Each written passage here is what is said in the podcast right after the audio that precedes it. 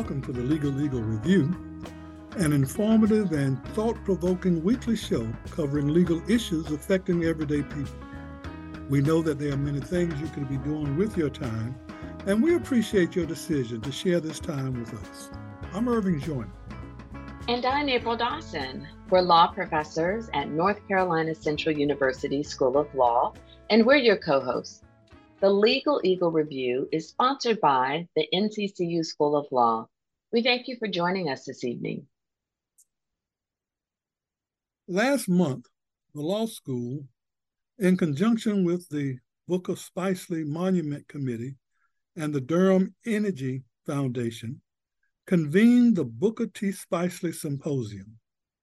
During this event, over 125 people gathered to educate the community about the tragic murder of Private Booker Spicely here in Durham, who was killed by a Duke Power Company bus driver when he protested an order to move to the back of the bus, which was a legal requirement for African Americans who rode buses in Jim Crow North Carolina, and the Jim Crow South.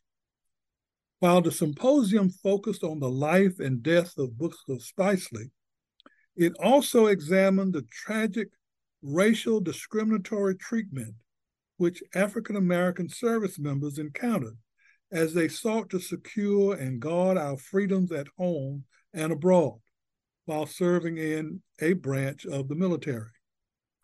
Officially for African Americans, this discriminatory and biased treatment have been titled the Double V Campaign, where these brave enlisted men and women have fought for freedom on foreign soil and been forced to fight for freedom, justice, and equality here in the United States.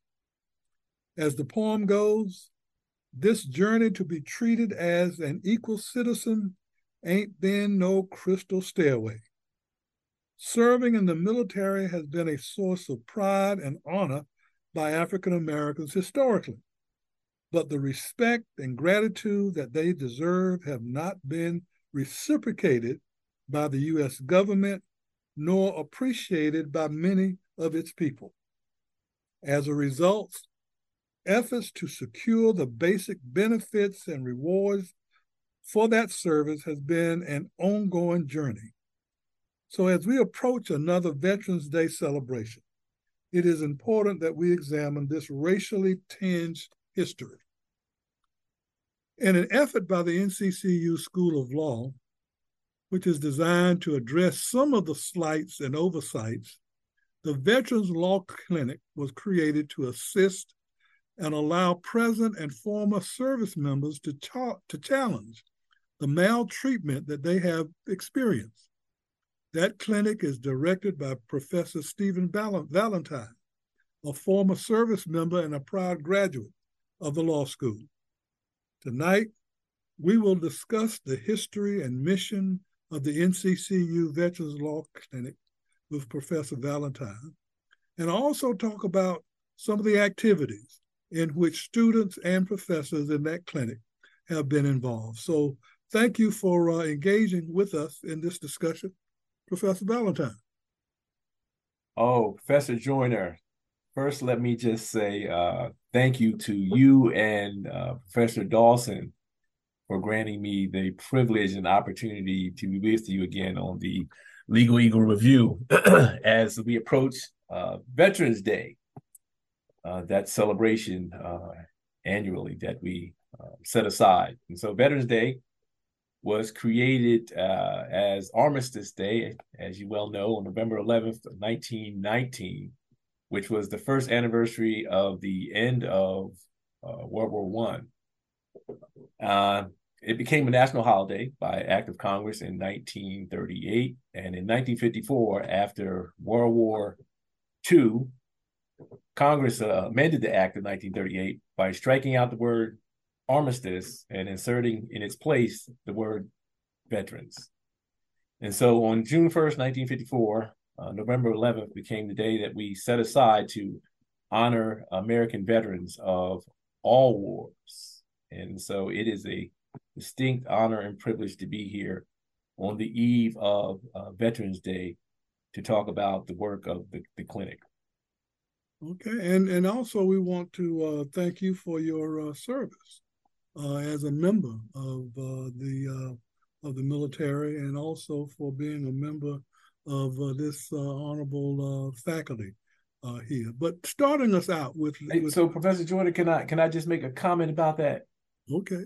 As a proud alum, prior to coming to law school, I was a medical service corps officer in the United States Army. But as a result of my education here at uh, North Carolina Central University, I got an opportunity to live out my dreams and become a, a, member of the Judge Advocate General's Corps.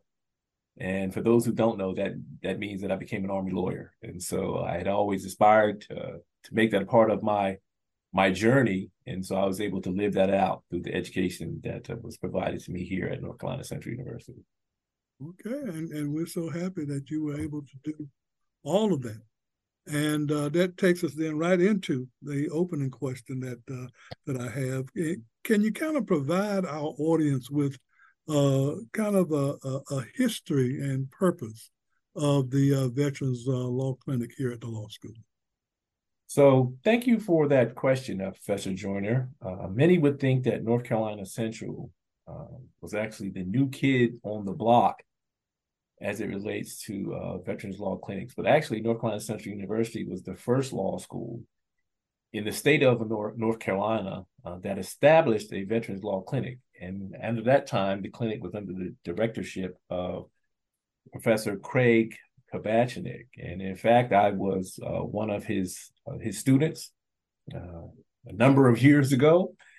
Um, however, the program ceased to exist for a number of years until the former dean of the clinical legal education program, Fred Williams, worked tirelessly with the University of North Carolina School of Law and the state assembly to reestablish the Veterans Law Clinic with a, or at least what I would describe as a generous grant to support the work of advocating for veterans in need of legal assistance um, at both institutions. And so while it would appear that uh, we are new to this area, we actually were the trailblazers.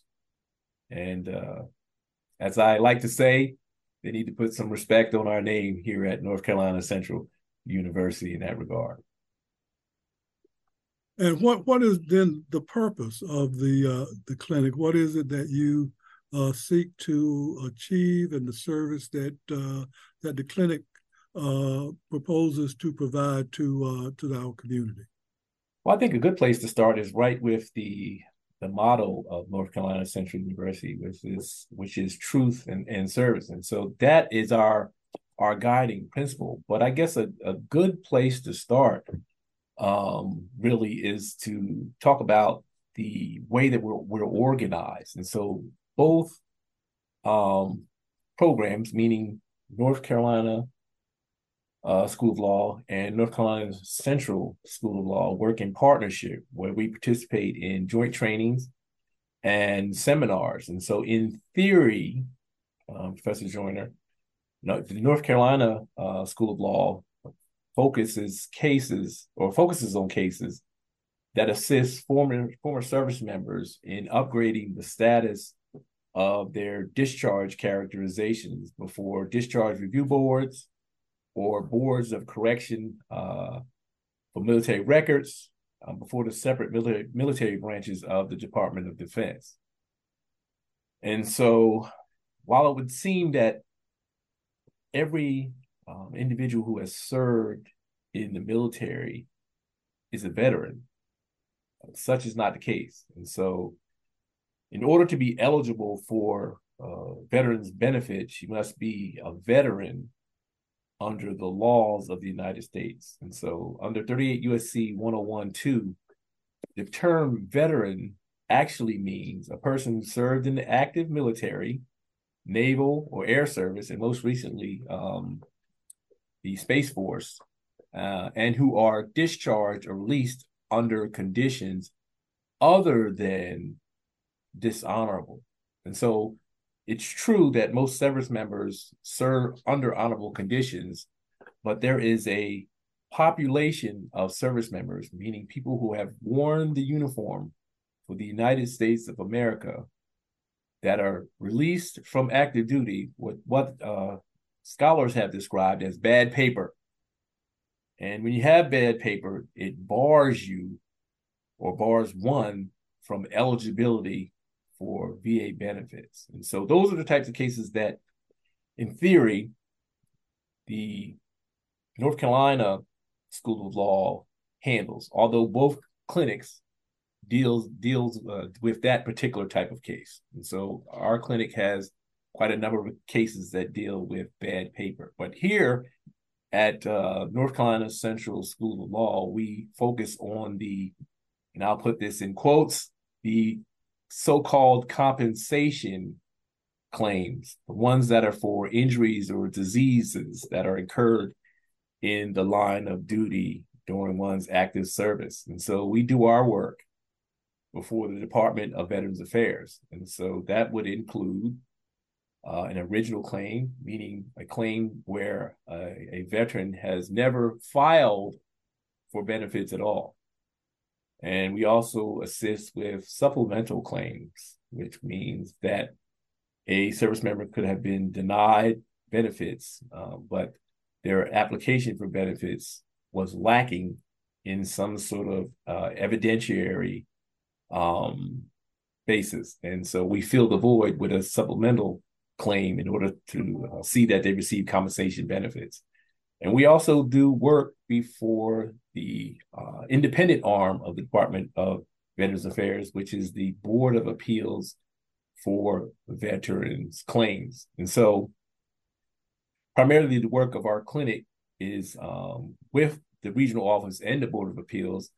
And from time to time, our clinic also represents clients before the Court of Appeals for Veterans Claims, which is an Article 1 court um, created with the passage of the Veterans Judicial Review Act um, in 1988, signed into law by President Ronald Reagan. And so the Veterans Court, as, as is known, has exclusive jurisdiction to hear appeals of veterans' claims. And so that is sort of the, scope and the, the purpose um, of our work here in uh, the clinic. Again, under the rubric of truth and service. Notion of truth and service, um, as Professor Joyner or um, our appreciation for the service into this um, university and law school. And I'd like us to share, and, and you've already shared a little bit about military um, journey. Can you why you were interested in becoming a military lawyer, as you mentioned, and then um, why you decided to come back and serve as a professor here at the law school? Okay, so just uh, thank you for the question, and uh, you you were sort of breaking up. So let me see if I can uh, be clear on the question you asked. I think uh, the the question, um, if I heard it correctly, was um, with respect to my military journey. Why was it important for me um, to uh, be an Army lawyer, and how was it that I arrived back here at uh, North Carolina Central School of Law?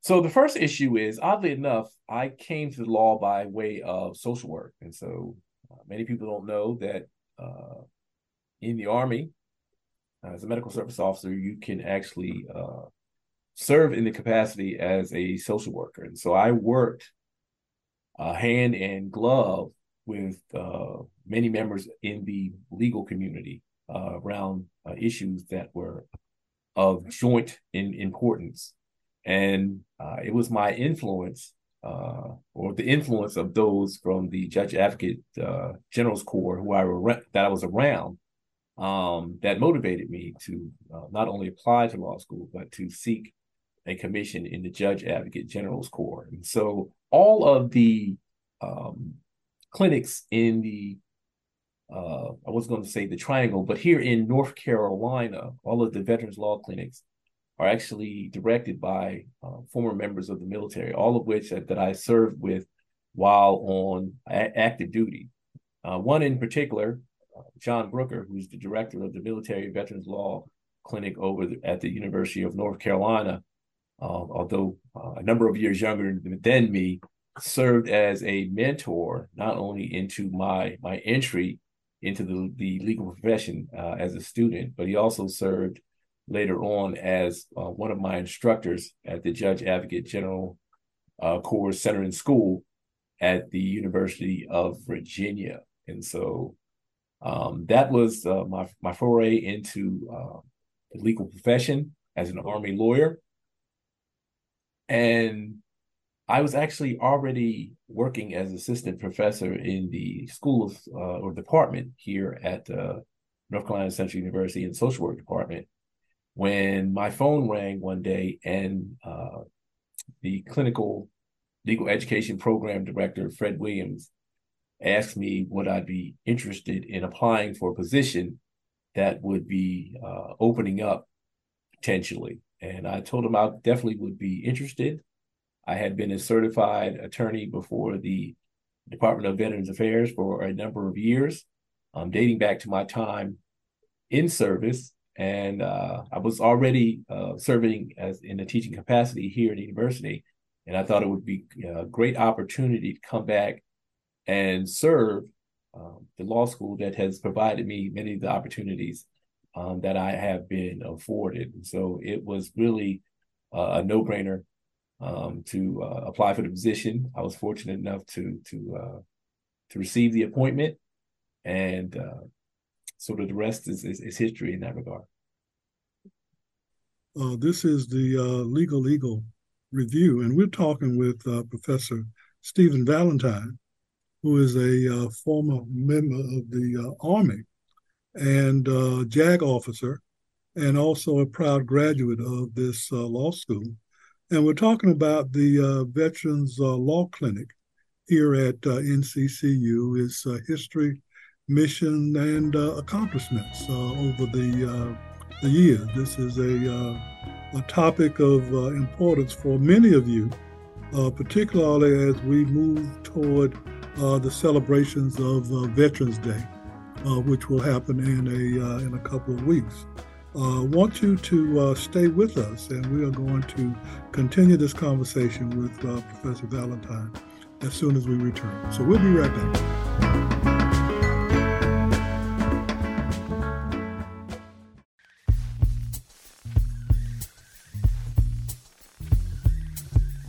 Hello, this is Shantae McNeil, and I am a second year law student at North Carolina Central University School of Law. This week on the Legal Eagle Review, we discuss North Carolina Central School of Law's Veteran Clinic, History and Mission. The Veterans Law Clinic is committed to providing free legal services to low income veterans who need assistance with discharge upgrades, character of service determinations, VA compensations, and pension claims. The clinic allows students the opportunity to explore the specialized area of the law while making a difference in the lives of those who have served our nation's armed forces. Students are taught veterans benefit laws, professional responsibility, and mental health law under the tutelage of Professor Stephen Valentine. This is Shantae McNeil with the Legal Eagle Review, and this is your weekly announcement. Thank you.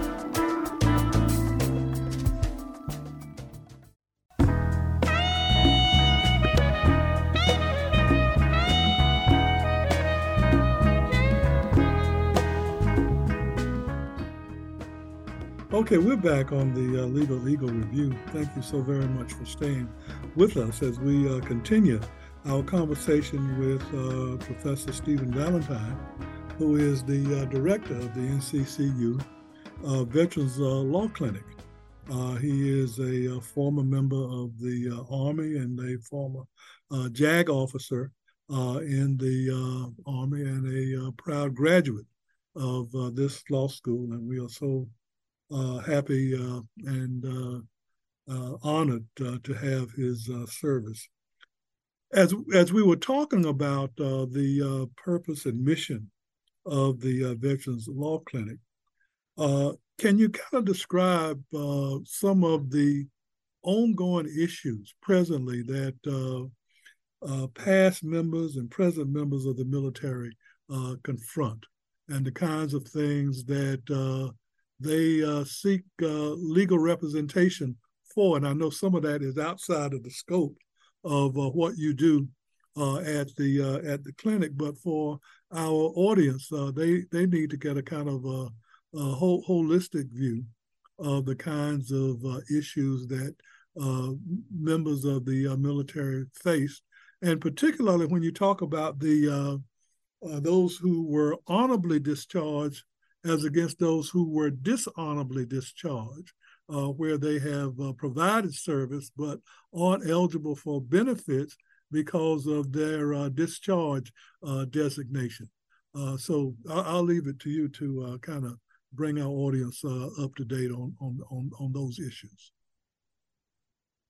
So thank you for the question, Professor Joyner. I think that you've identified an, an area of ongoing concern uh, with respect to those who who serve in the uniform, um, but are denied access to the entitlements, i.e., veterans benefits, um, that they're deserving of based on their service to our nation. And so I think disproportionately those who receive um, what I will characterize as other than honorable discharges from the military disproportionately impact uh, African Americans. And so the data points that out. And so in my substantive course on Veterans Benefits Law here at the university, I often um, I often describe um, the situation with African Americans as serving for an otherwise ungrateful nation, because that is the reality in many instances for African Americans and other other people of color who serve in in the military. And so discrimination, while uh, one would say um, the Department of Defense and the separate military branches have um, been ahead of the curve with regards to access to opportunity for African Americans, we still have a long way to go. During the Trump administration, uh, there were very few African Americans who um, were elevated to the general ranks within the military uh, across the board. And so, in order to be eligible to become a general officer, you must have served as a colonel. And so, um, on the one hand, there's not enough uh, full bird colonels in the military of uh, color i.e., African Americans. Um, and to the extent that there were, President of the United States, our commander in chief, uh, during his four years of service, failed to promote any African Americans to uh, flagship uh, rank. And so discrimination still plays a major part. And part of that discrimination plays out in how commanders uh, decide to administratively discharge uh, service members from the military, which is um, within the purview of their authority as a commander. They have a, a lot of discretion in making decisions on the characterizations of uh, one's service in the military. And so, again, the data just shows that uh, African Americans are dis- disproportionately um, impacted in uh, in that regard. Uh, I think another um, issue, as it relates to um, disproportional impact, uh, we were talking about me having served as a, a social worker in the Army, and so the mental health aspects of um, decisions to uh, administratively discharge people from the military or just that. And so if you are discharged from the military as a result of something that may have transpired of a mental health nature, the proper course uh, is to have an honorable discharge from the military. But many in- instances, commanders use that as an opportunity to um, punitively uh, impact on the future of um, many um, service members who are released from service. And so not only are they denied the opportunity for compensation benefits, in many instances, they're denied educational benefits and they're denied uh, home loan benefits. We know the whole generation, uh, whole World War II generation was, was a generation of veterans that were surveyed, and they're the only cohort that said that uh, um, their service in the military had an impact on their life across the, uh, the across the life cycle. Um, but even in that co- cohort, the uh, the story for African Americans is quite different. It is absolutely quite different. Uh, we can point to communities all over the country that uh, uh were developed after World War II, where many um, white service members returned home and received quality education. They went on to become presidents of the United States, uh, senators, representatives, uh, governors, and were able to contribute uh, in just in their uh, in their communities um, as a result of their service, and they were able to um, have uh, brand new homes with uh, no money down, that backed by the federal government. And so African Americans could not avail themselves to those same sort of opportunities and access to gener- generational wealth, which uh, owning a health, uh, owning a home provides.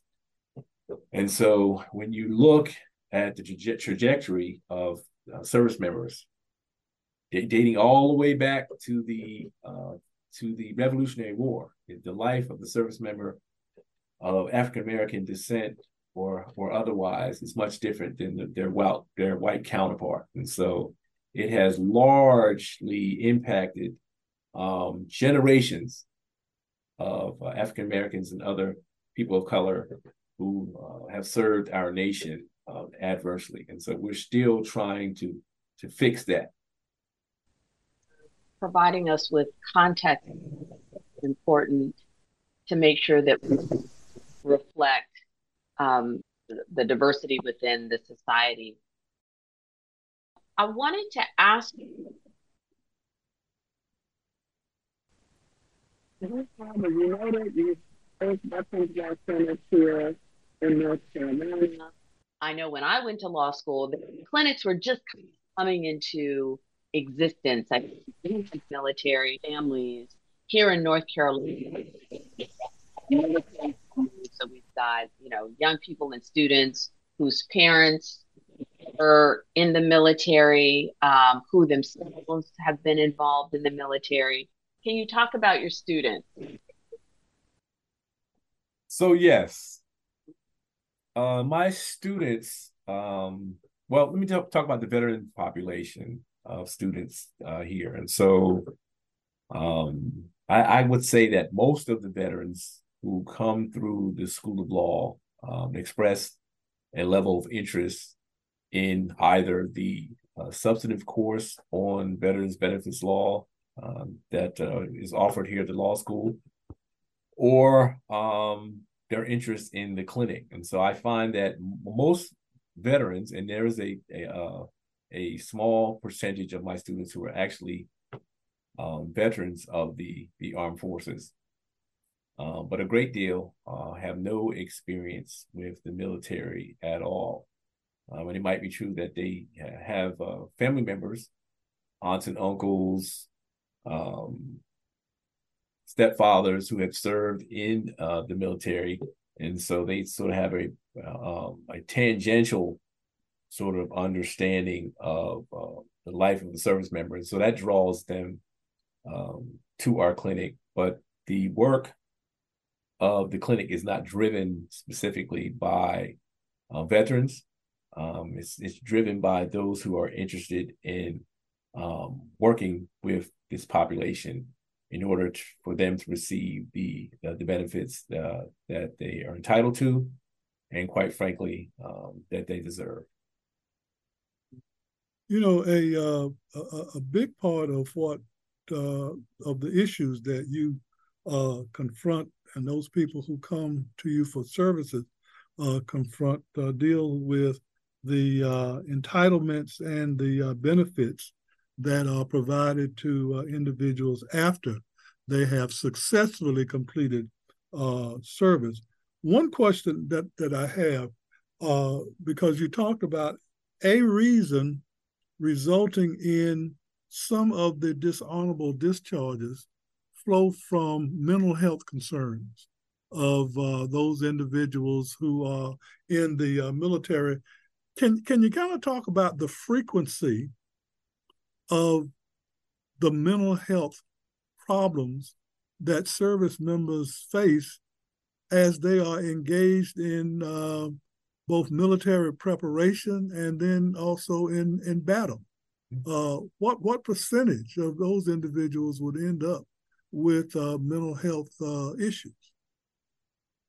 So that uh, that's a very interesting uh, uh, question, Professor Joyner. Let me begin by talking about the very unique nature of mental health in the military, in contrast with mental health as as a civilian. So within the Department of Defense, across every uh, military branch, commanders actually have the authority to direct uh, service members under their command for mental health services when they believe when they believe subjectively that uh, they need to be seen by someone in uh, mental health. And so, as a civilian, uh, it's mostly self-referral. Although the, although there are times where you can go to a court to get an involuntary um, commitment for someone who might be suffering from uh, mental health issues. And so those two dynamics are much different. And so even under emergency situations as a civilian, um, they're given you know due process, an opportunity to to be heard on the matter. But in the military, um, just by virtue of the commander's authority under the laws, he can direct uh, a service member uh, to be seen. And often they use um, that opportunity as a um, a check on their checklist amongst the things that need to occur prior to administratively um, discharging someone out of the military versus um, a true concern with uh, the treatment that might be uh, required. Now, the second part of your question is is is that is mental health um, something that you see and something that's common with respect to those who serve in uniform in the planning and uh, preparation for for battle? And so the answer to the, your question is is yes. And so if you look at uh, the data, you'll see that particularly in uh, the most recent conflicts dating back to uh, World War II, the the uh, the frequency of uh, soldiers, airmen, Marines um, coming back from conflicts with post-traumatic stress disorder and more most recently traumatic brain injuries um, have increased ex- exponentially. And so it is a very common uh, phenomenon. And so not everyone suffers from post-traumatic stress disorder or other mental health issues but certainly there is a, a litany of mental health conditions or concerns that are um, caused based to based on individuals being subjected to an abnormal uh, event. And i would consider being in in war and in any type of conflict of that nature to be abnormal. And so they're experiencing very normal reactions to something that's very abnormal uh, but they seem not to to be able to um, um, bounce back or reintegrate to um, their civilian life after having such an experience. And so, yes, it is very, very prevalent. And and what are some of the uh, the benefits and uh, entitlements that uh, a person uh, is denied as a result of these uh, dishonorable uh, discharges or other negative determinations made by them uh, by the uh, upper upper echelon of the uh, military. So we we talked a little bit uh, earlier about uh, some of the entitlements that one would be denied when they're barred from eligibility for VA benefits uh, because of the other than honorable um, designation. It's, it's a scarlet letter, quite frankly. And so Like we had mentioned uh, educational benefits, the GI Bill. And, and let me tell you, the GI Bill looks much different than the one that uh, I was awarded. Today, you can essentially get your entire education paid for, your your books, stipend, uh, a a housing allowance, and so that's that's a big deal for those who have served. And so to be to be denied that, um, exponentially decreases your ability to uh, um, have a a suitable income over the uh, the course of your life. Um, you're also denied that the housing benefits. We talked a little bit about that. Um, you've denied readjustment uh, benefits. Um, you're denied the potential to provide for your family um, after your death. And so there's a, there's a benefit called the dependency and indemnity compensation. And so all of these sorts of, of benefits are denied one uh, after they receive that scarlet letter of other than honorable uh, designation.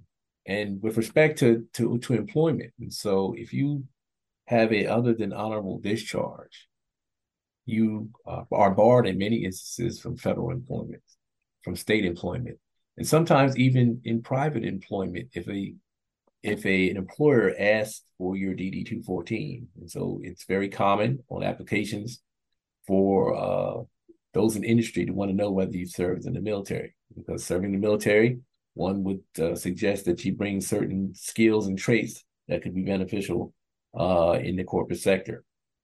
And so once they see that scarlet letter, they're denied opportunities that they wouldn't otherwise uh, that they would otherwise be able to um, avail themselves to.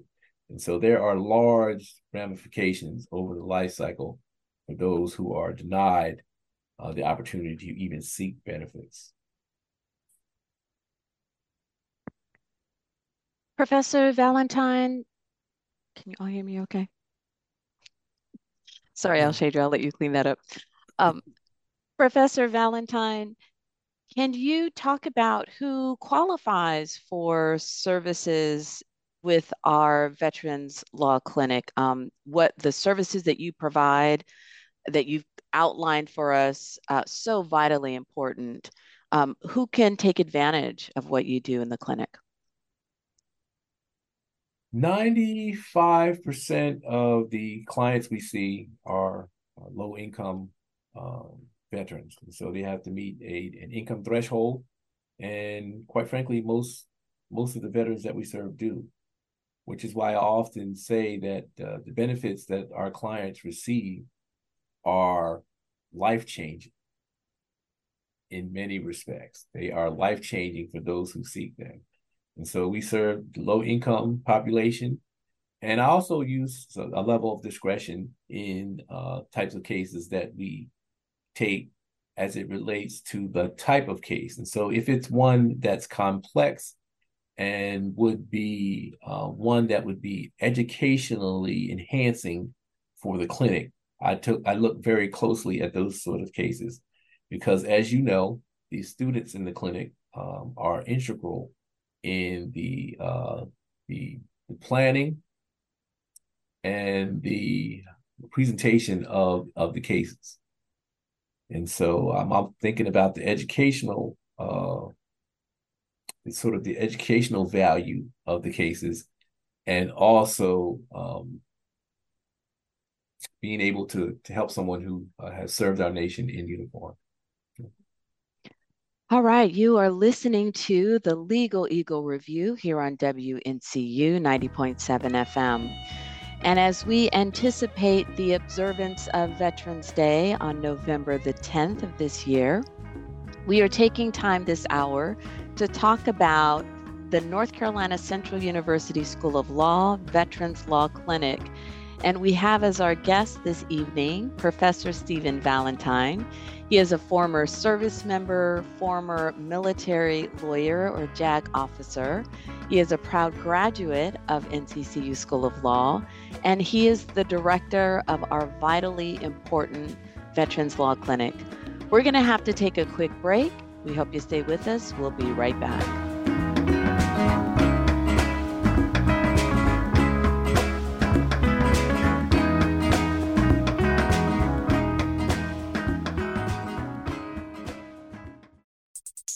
Hello, this is Shantae McNeil, and I'm a second year law student at North Carolina Central University School of Law, and this is your community announcement.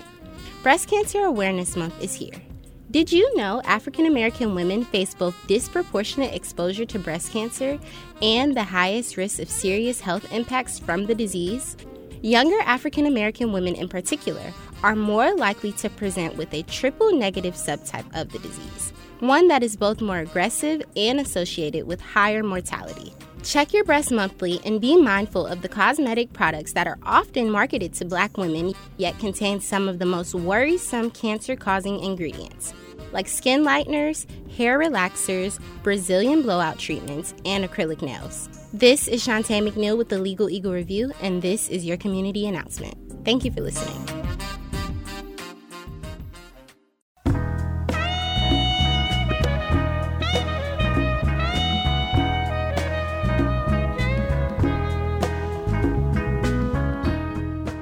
And we're back. Thank you again for tuning in to the Legal Eagle Review here on WNCU 90.7 FM.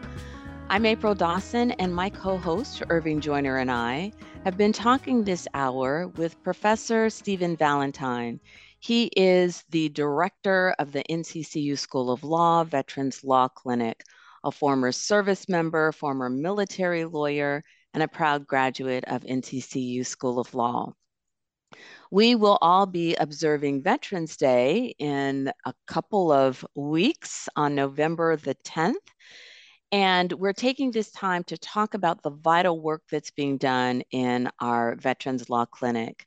Professor Valentine, during the last segment, right before we had to break away, you were talking about those that are able to take advantage of the services that you and the students are able to provide those that are in really need of some sound legal advice and support.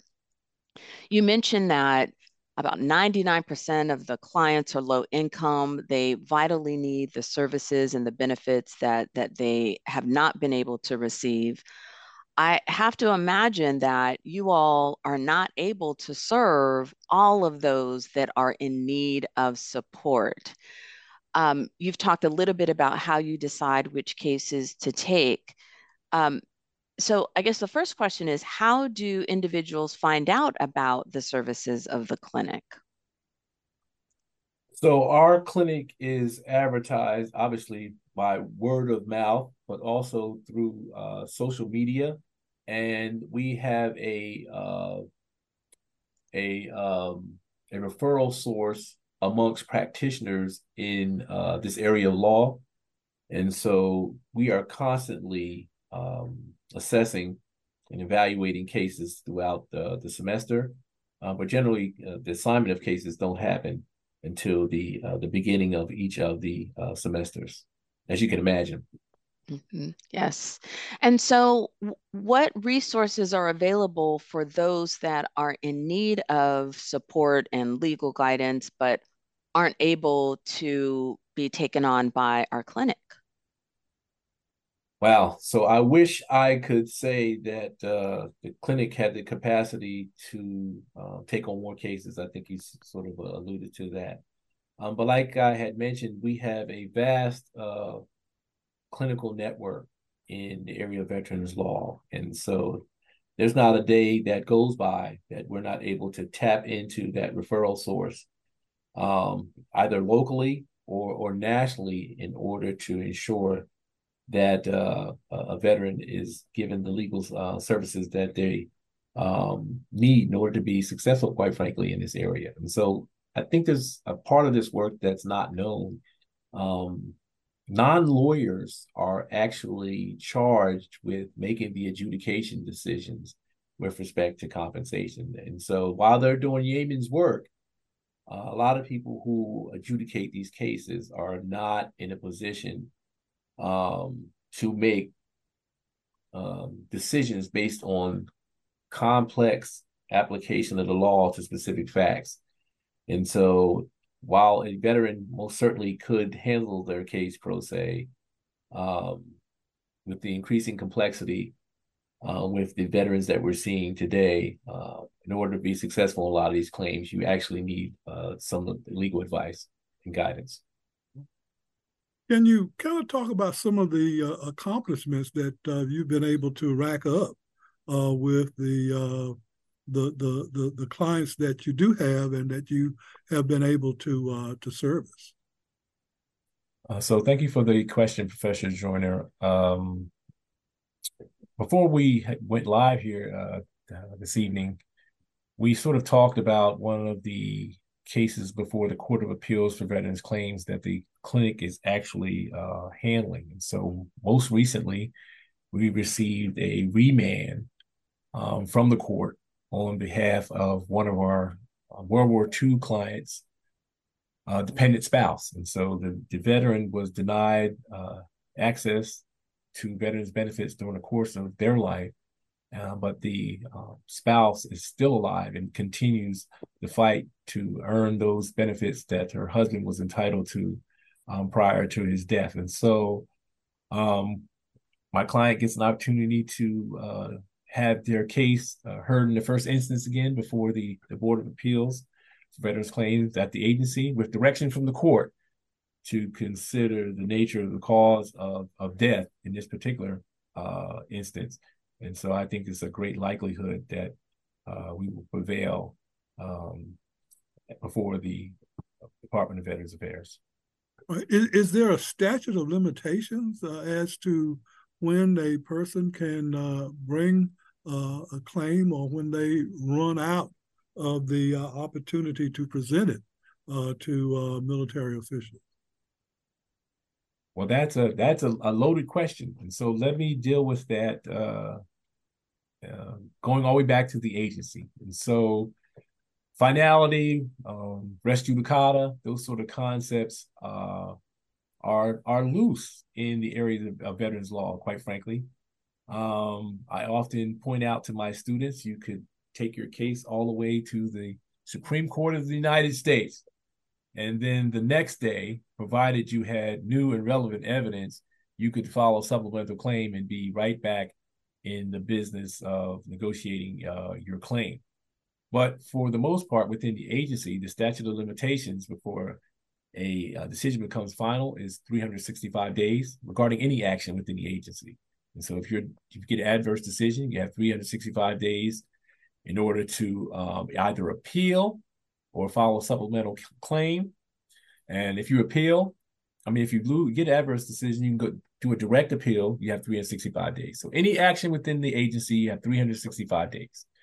Now, if you want to take your your case to the Court of Appeals for um, veterans claims, you have 120 days from an adverse decision in order to uh, perfect your appeal, and then another 60 days if you um, file losing the Court Appeals for Veterans Claims and you want to go to the Federal Circuit, uh, you have 60 days from an adverse decision in order to, in order to get to uh, the Federal Circuit. And with respect to the, the Supreme Court, as Professor Dawson well knows, uh, you're you're up to the whims of the court with regards to the writ of certiorari, which is how most cases get to the Supreme Court. And more and more, uh, veterans uh, cases or veterans claims are um, being heard at the Supreme Court. And I tell my students 25 years from now, when they're coming back for the 25th year uh, anniversary, uh, this area of law will still be in infancy. The court was created in 1988, and so this is still a relatively new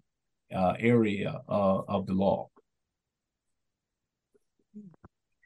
Uh, Professor Valentine, you mentioned how in selecting cases you look for cases that are um, also educationally enhancing. And I know you've talked about the role that the students play.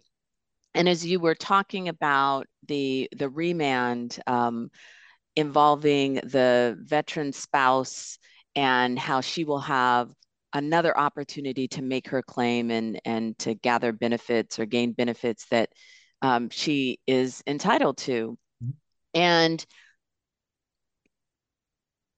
can you talk about the value of clinical education for our law students? And so when you have a success like that, like being able to share that with the students, um, the role that students play in that, and how that impacts their understanding of the role and importance of lawyers um, kind of generally speaking in our society and, and specifically within uh, the veterans law space, especially as you noted, it's which is still in its infancy.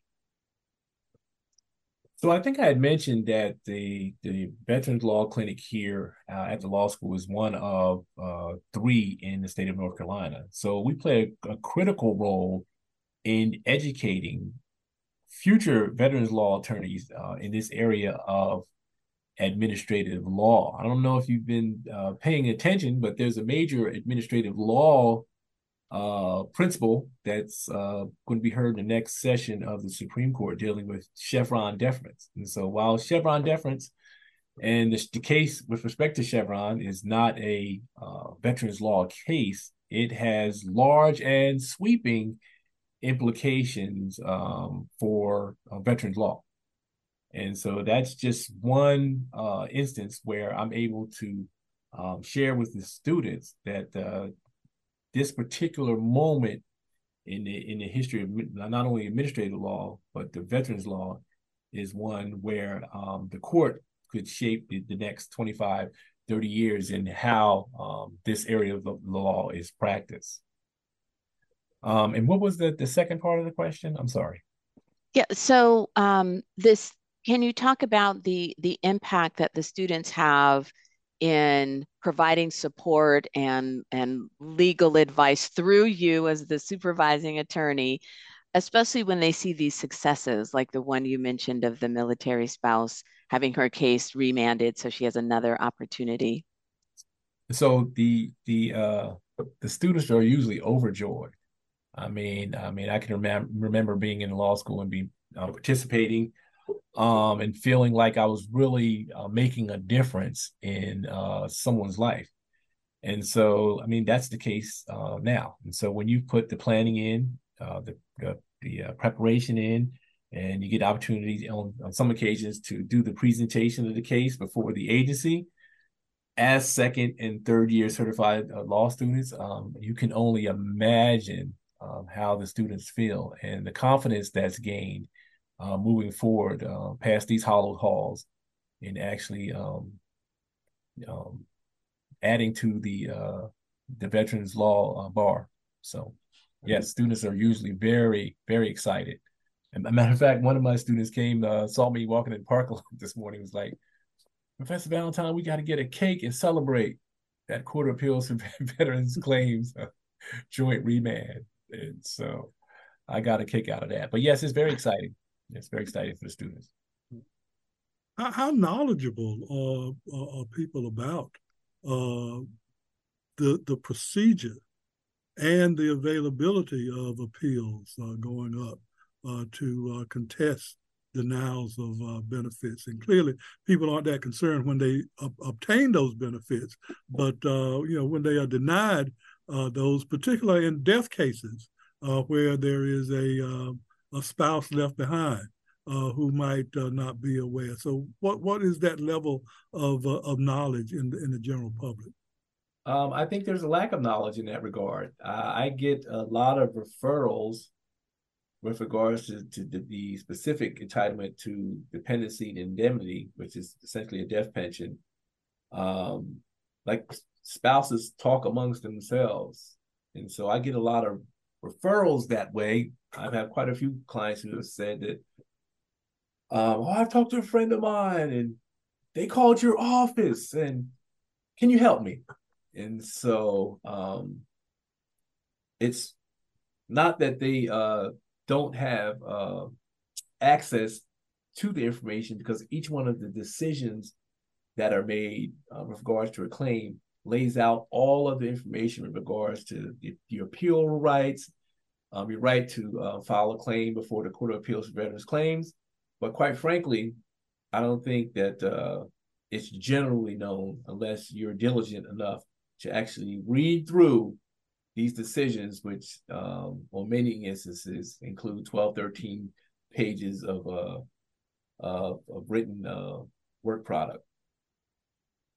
Mm-hmm.